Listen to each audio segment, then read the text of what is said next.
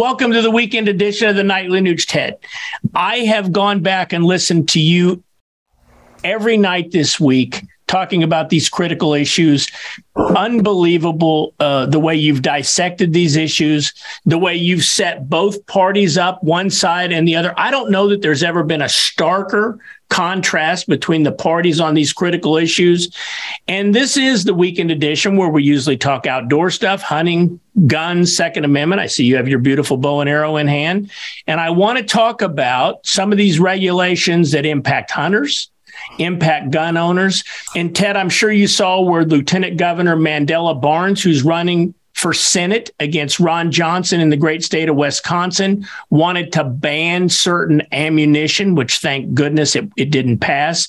Um, we saw during the pandemic, Governor Whitmer in your state shut down uh, planting uh, parks. Um, they they in Wisconsin they tried to close hunter education online during the pandemic, but thanks to your effort, my effort, Luke Hilgemann and Hunter Nation, uh, we got hunter education back open in uh, Wisconsin.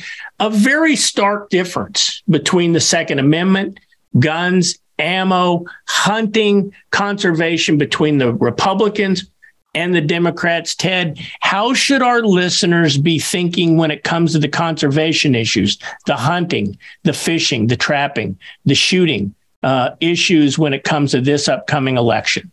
Well, there's nothing more fundamental, more instinctual, more pure than the responsibility and the dynamic of hands on conservation, self sufficiency, that rugged individual spirit that founded the United States of America in spite of kings and emperors and tyrants around the world. We decided we wouldn't be slaves anymore. And the very premise of that individualism would be self sufficiency hunting, fishing, and trapping.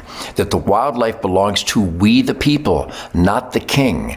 And that whole tyrannical episode that only the United States of America daring to experiment in self government, and we defied the king and we shot his punks. They came to Concord Bridge to take our guns. That spirit of individualism, self sufficiency, defiance is alive and well in the hunting, fishing, trapping, outdoor families of this great country. And I have a campfire with these great families every weekend, September, October, November. And I hang out with them this morning at the cafe, yesterday at the feed mill, at the sporting goods shop, at the hardware store. It's always talking about the perfection of the annual harvest of God's miraculous renewable resources.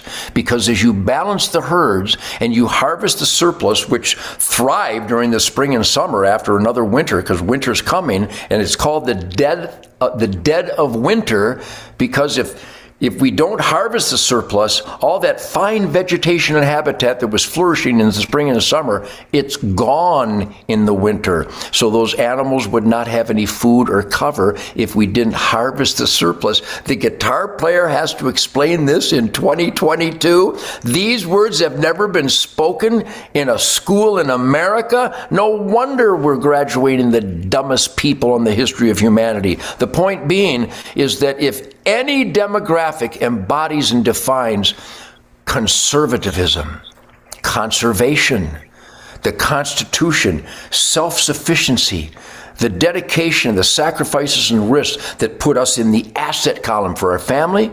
We produce more than we take, our neighborhood, we're vigilant.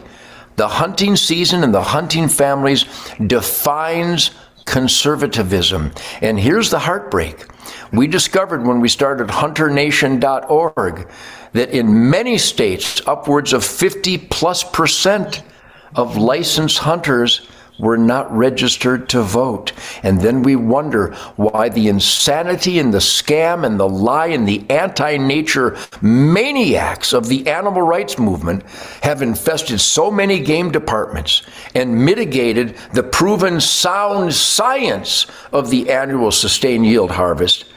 And then our tax dollars go to sharpshooters to for damage control because we weren't allowed quality control in harvesting the right amount of wolves, cougars, bears, deer, elk, moose, pronghorn, turkeys, salmon.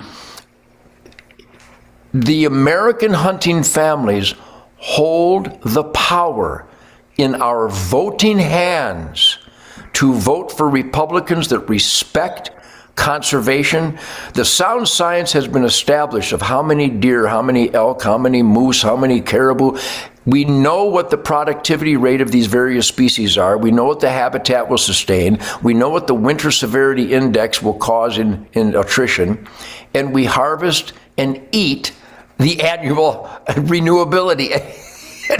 And by the way, one and one equals two, and you're supposed to put your socks on before your shoes. I mean, to me, it is so obviously logical that hunting has to take place. And here's the battle cry I was able to establish on the Nightly Nuge, my Real America's Voice, my Spirit of the Wild TV show, the Joe Rogan interview, and tens of thousands of interviews. You know where clean air, soil, and water comes from?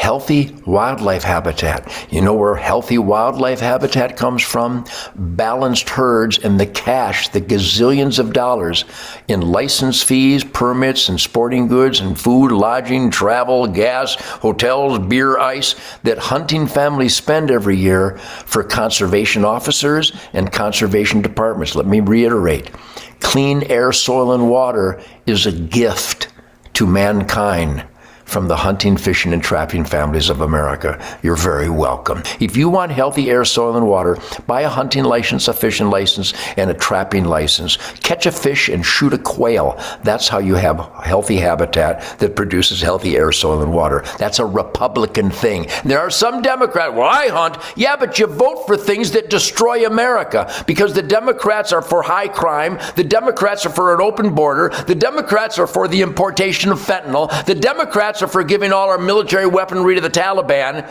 So just because you shoot a pheasant doesn't mean you're my buddy. You have to be a Republican or at least a conservative and fight for these conservative values. Great week, Ted. I think uh, all of our listeners, all of our viewers gained a great insight. Um, and I recommend everyone go to huntthevote.org, sign the pledge, make a plan, and then vote. And Ted, I'll let you go ahead and shoot that arrow. I recommend that you aim for the bullseye. And if you miss, always miss slightly right. Have a great weekend. I never miss, and I got a disconnected pump station to prove it, and all the venison a boy could ever want. Happy hunting season, everybody. In the wind, Mark Schmidt is still alive.